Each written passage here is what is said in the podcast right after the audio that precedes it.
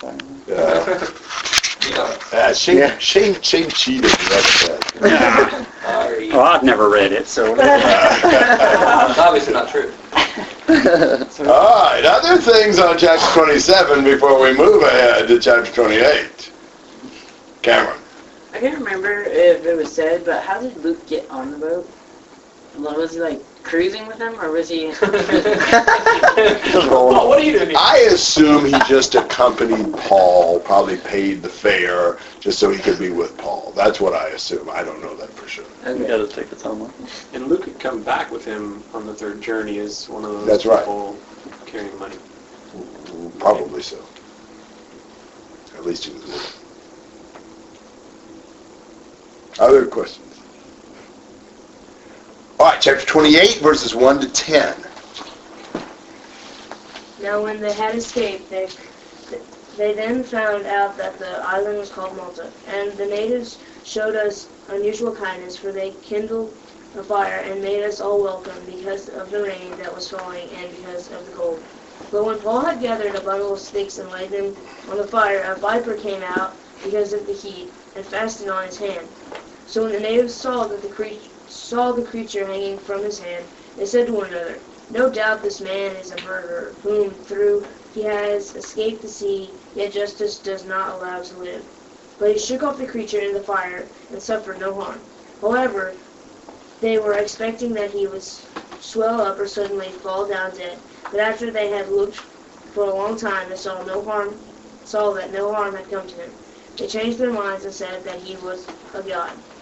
In that region, there was an estate of the leading citizen of the island, whose name was Publius, Publius, who received us and entertained us courteously for three days. And it happened that the father of Publius lay sick of a fever and Dysentery. dysentery. Paul went into him and prayed, and he laid his hands on him and healed him. So when this was done, the rest of those on the island who had dis- diseases also came and were healed. They also honored us in many ways, and when we departed, they provided such things as were necessary. Okay. So, uh, they find out they're on the island of Malta, and uh, this is a cold, rainy time, and what are they wanting?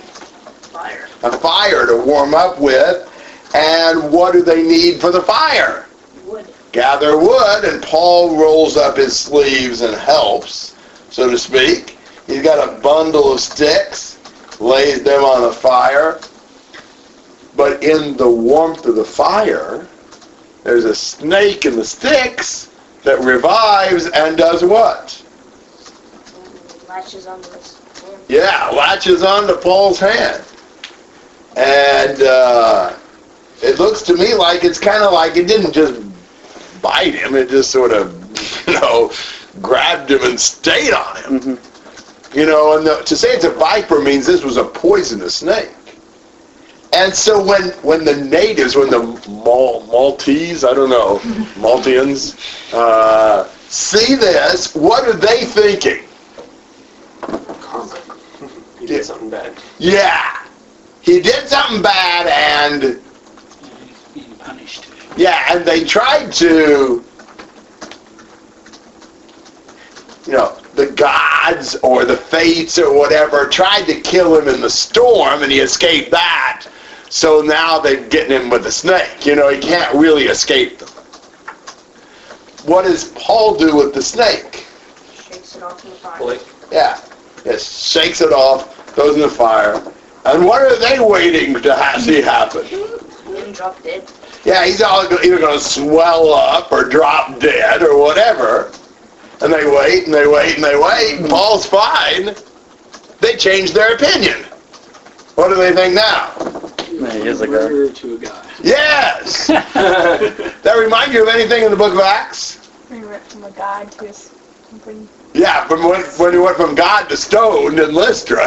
This is the reverse. I think this is better, you know, going up. But uh, but isn't that amazing? You know, and that's just such an incredible thing. Look at the providence of God. in these last, oh, what, three years that we've been covering of Paul's life, Paul was nearly lynched when Claudius Lysias rescued him. He was nearly ambushed by those 40 who had the vow not to eat. He was nearly drowned. He was nearly executed. And now he's nearly poisoned by a snake. And he's fine and gets to Rome to preach. Who but God could have delivered Paul from all of that? And that's just in the last three years. You know, if I were Paul, I wouldn't think anybody liked me. well, I think the Lord liked you if you survived all this. It's pretty incredible. And who ends up taking advantage or, uh, uh, you know, helping themselves to Paul's uh, abilities? Multi-ins. Yeah. And particularly who? The leaders. Yeah, this guy Publius, who's the leading guy on the island. His father's sick with fever and dysentery. And what does Paul do? Heals him, and everybody else on the island had diseases were coming and getting healed. Kind of reminds you that a true servant of the Lord is never off duty. You know, he's just temporarily shipwrecked on the island, but he's healing people and, and working with them and so forth. And uh, so everybody really respected them. You know, good visit here among the uh, people uh, until it's time for them to move on as it gets towards spring and it's safe to sail on the sea again. Comments and questions to verse 10. Cass. One thing I see here is that, uh, you know, I were bit by a snake, and I'm not too fond of snakes, but if I were bit by a snake, I would be screaming and running around, you know. And it was lashing my hand, I'd probably, like, get a stick or something, I don't know. But, I mean, to see that, you know, I wouldn't go and let it fall in the fire. I'd, I'd be, like, screaming and running around. But, I mean, you see that Paul knows that, you know, that he's going to be okay. And, and I can't even imagine what the people that are watching him are thinking. Because, I mean, you don't just see a guy get bit and shake it off, you know. I know. That is pretty wild. I get a little more frustrated out when I get a paper cut. You know what I mean? Like, if he's just like, oh, viper. Oh, well. Like, whatever. I'm like, ow. Hmm.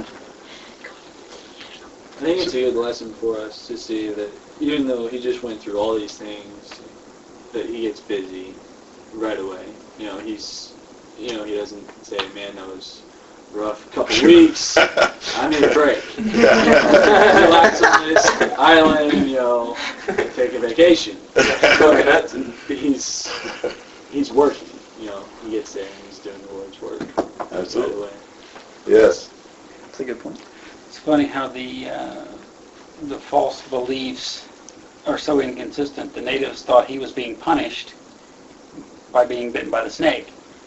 Well, then that means all these other sick people were also being punished. Yet it's okay to have interference from that punishment. Let's go make them well. Yes. so there, there's no consistency. Mostly people aren't consistent in those views. It's only punishment when it's somebody It's else. exactly right. Shane. Yeah, I think, I think there's a couple uh, neat things about this chapter. One is that they call him a murderer, and technically, Paul is a murderer. Maybe not by his own hand. Maybe he didn't kill someone with his own hands. But indirectly, Paul's a murderer. And it's amazing to see that their accusation is right. But the fact that the Lord changed him is what makes it different. And I think it's interesting as well that same hand that was bitten and poisoned, which he should have died from, is the exact same hand he uses in verse 8 to heal the people. So I think it's just an amazing picture of, you're exactly right. They were exactly right. This was a murder. But he was the Lord's murderer, and he was the one the Lord had changed. And because of who he had become through the Lord, the same hand that should have killed him was used to heal some of the others. Mm-hmm. Good point. What's, uh, what's the word dysentery mean? Dysentery is like uh, disease in the stomach because, you know, you got, got bad food or contaminated drinking water or whatever. Okay. Cold drink. Yeah. And, uh, it, it, that'll give you uh, tonsillitis, not dysentery. Do you have a different word in New American Standard besides dysentery? No, Oh, dysentery's okay. what we got. Okay. Great word to learn to spell. It's not easy. Yeah, I'd assume it'd be A-R-Y, but it's I mean, you know, I mean, a lot of times people go to foreign country, and if you know, food and the water and things aren't, you know, up to some proper sanitation standards, you know, we'll get sick and Hmm. you know, get dysentery or whatever. All right. Uh, anything else through verse ten? All right. How about eleven to sixteen?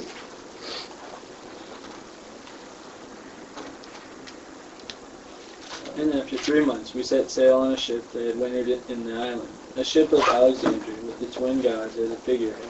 Putting in at Syracuse, we stayed there for three days, and from there we made a circuit and arrived at uh, Re- Rhegium. And after one day, a south wind sprang up, and on the second day we came to Puteoli. There we found brothers, and were invited to stay with them for seven days. And so we came to Rome. And the brothers there, when they heard about us, came as far as the Forum of Appius and three taverns to meet us. On seeing them, Paul thanked God and took courage. and when we came to, into Rome, Paul was allowed to stay by himself with the soldier that guarded him. Okay. So at the end of three months, I mean, that's how long it takes before it's time to sail again on the Mediterranean. There's this Alexandrian ship that has actually spent the winter on the island purposefully and uh, had the twin brothers for its figurehead. What's that talking about? Wouldn't that be Rome, Romulus and Remus? No. Uh, it's actually uh, Castor and Pollux, the twin sons of Zeus, that are like the gods that are like the protecting gods over the ship or whatever. You know, a lot of times people will attribute things to like the gods that we know it's really the Lord that is in control of. So that's the ship they're on, and you see where they went, and uh, they they come to to Rome, but on the way, brethren hear about them. They come to meet them and kind of escort Paul up back back up into to Rome, and uh, Paul thanks God and is encouraged by what they do.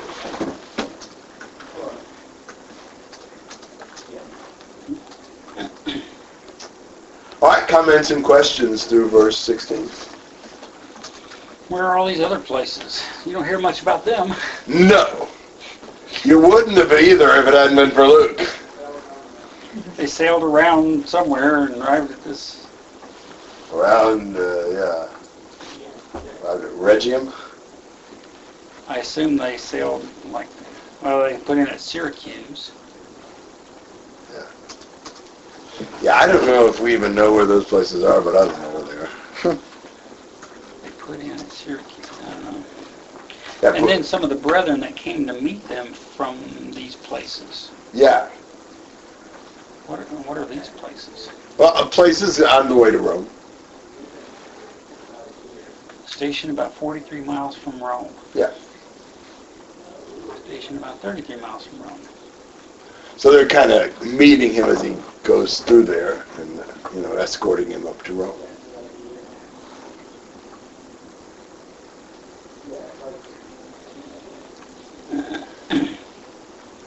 Other thoughts? Cameron? Kind of, I kind of wonder what the guard that's guarding him is thinking, because one place he's like shipwrecking and they're thinking he's a god. Then he goes up to another place and people in Rome, which he's probably never been to before, are greeting him and um, bringing him in and escorting him. And he's like, who is this guy? He must be like popular. Yeah. He is popular. Yeah, you probably don't have prisoners that get escorted in like that. Hmm. Or prisoners that can heal diseases. yeah. Or survive snake bite and shipwreck. That's true. Yes. Other thoughts? 17 to 22. And it happened that after three days he called together those who were the leading men of the Jews, and when he had come when they had come together, he began saying to them, Brethren, though I had done nothing against our people or the customs of our fathers, yet I was delivered prisoner from Jerusalem into the hands of the Romans. And when they had examined me, they were willing to release me, because there was no ground for putting me to death. But when the Jews objected, I was forced to appeal to Caesar, not that I had any accusation against my nation. For this reason, therefore, I requested to see you and to speak with you, for I am wearing this chain for the sake of the hope of Israel. And they said to them, We have neither received letters from Judea concerning you, nor have any of the brethren come here and reported or spoken anything bad about you. But we desire to hear from you what your views are, for concerning this sect, it is known to us that it is spoken against everywhere.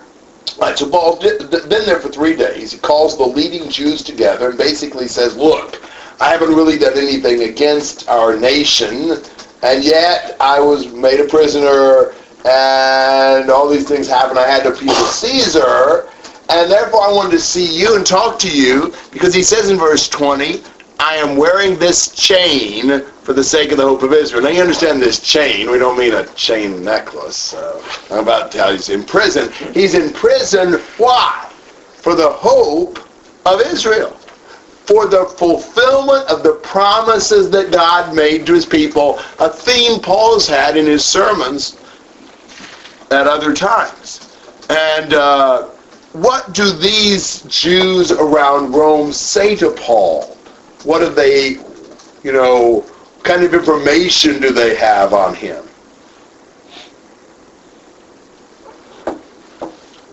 Nothing. Yeah. You know, they have not gotten any communication from the Jews in Judea, and nobody's come and said anything, but the movement you're a part of, this sect that you're associated with, what do they say about it?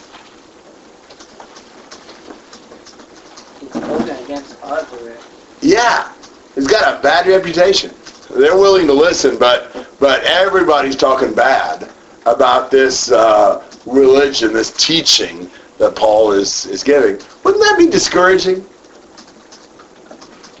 Kind of take the wind out of your sails. We, don't, we haven't heard anything, but we sure have heard about this this religion of yours. Everybody speaks against it, At least they're willing to listen to it, but they are willing to listen, which says something. which is a lot better than a lot of places. Yes, you're right. At least they'll listen before they kill them. Well, I haven't had that in a while. yeah, that's true. All right, comments and questions on that?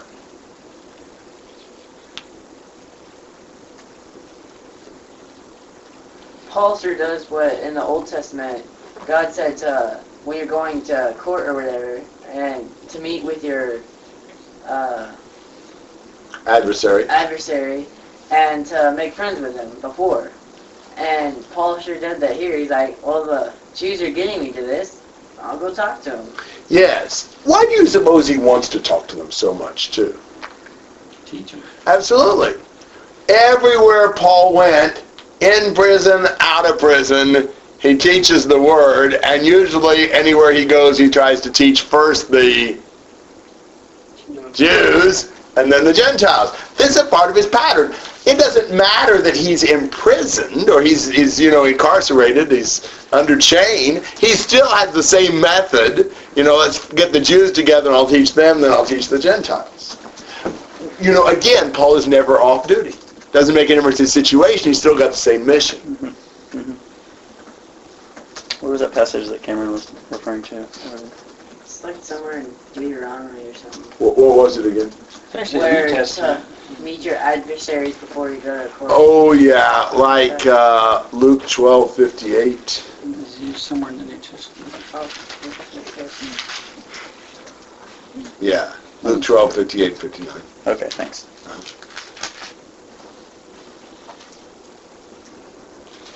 Anything else? He didn't interesting to see that before you go into court, you meet with your lawyer first. Paul had his lawyer. Yeah. you know, he was always meeting with his lawyer. That's true. And he, he really didn't even try to convince him that he was innocent. I mean, he wasn't, uh, he wasn't like, you need to release me right away. It's not a personal defense. right. Teaching the gospel. Why do you think that is? Because he had seemed to, I mean, even he doesn't seem to defend himself being in prison. Like like Chris said, it was just the fact he didn't even say let me go. Well, he's not talking to people who could have let him go. He's talking to the Jews. Well, it's true, but I'm saying he didn't like seem to say, well, I'm here and I shouldn't be here, and you know, but with other people, he, he seemed to do that. Uh, at least even with the Jews, he said, you know, I'm not supposed to be here. I've done anything wrong. Um, could it be because? I mean, because well, no, that would make sense anyway. Okay. They had not received any letters concerning him. So the Jews in Jerusalem hadn't written the Jews in Rome, bad-mouthing him. Which is interesting. They've gone to great lengths at certain places to Maybe they pursue were, him. maybe they were keeping track of the ship.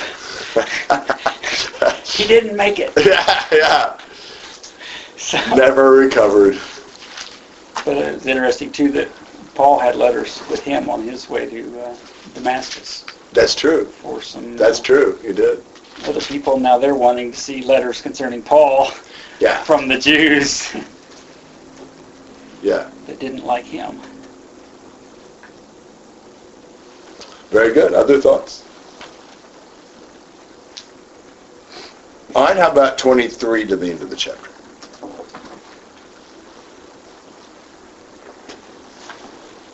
So when they had appointed him a, a day, many came to him at his lodging. To whom he explained and solemnly testified of the kingdom of God, persuading them concerning Jesus from both the law of Moses and the prophets, from morning till evening. And some were persuaded by the things which were spoken, and some disbelieved. So when they did not agree among themselves, they departed after Paul had said one word. Uh, the Holy Spirit spoke rightly through Isaiah the prophet to our fathers, saying, Go to this people and say, Hearing you will hear, hearing you will hear and shall not understand, and seeing you will see and not perceive. For the hearts of this people have grown dull, their ears are hard of hearing, and their eyes they have closed. Lest they should see with their eyes and hear with their ears, lest they should understand with their hearts and turn, so that I should heal them. Therefore let it be known to you that the salvation of God has been sent to the Gentiles, and they will hear it. And when he and when he had said these words, the Jews departed, and had a great dispute among themselves. Then Paul dwelt two whole years in his own rented house, and received all who came to him, preaching the kingdom of God and teaching the things which concern the Lord Jesus Christ with all confidence, no one forbidding him.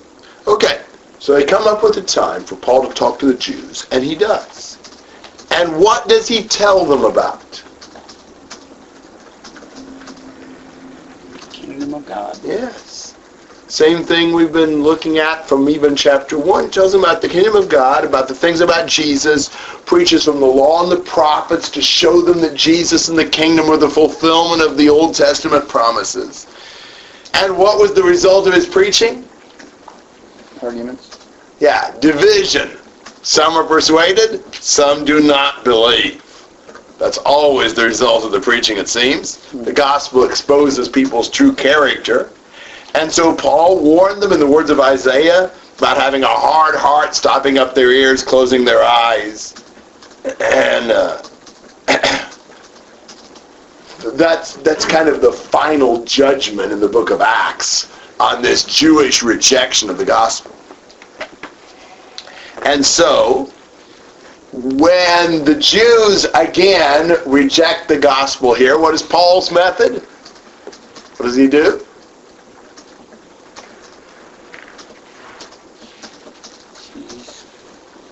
Start teaching the Gentiles. Exactly. It's what he's done in other places, the Jew first and then the Gentiles. And uh, he's got his own rented quarters, you find in verse 30. And he welcomes everybody who comes to him for two full years. Now, I wonder why Luke stops after two full years of Paul being in this situation. Why Acts stops. Luke probably left. Could be. The guy Paul left. Could be. Could be. What Cameron say? He got killed. Oh.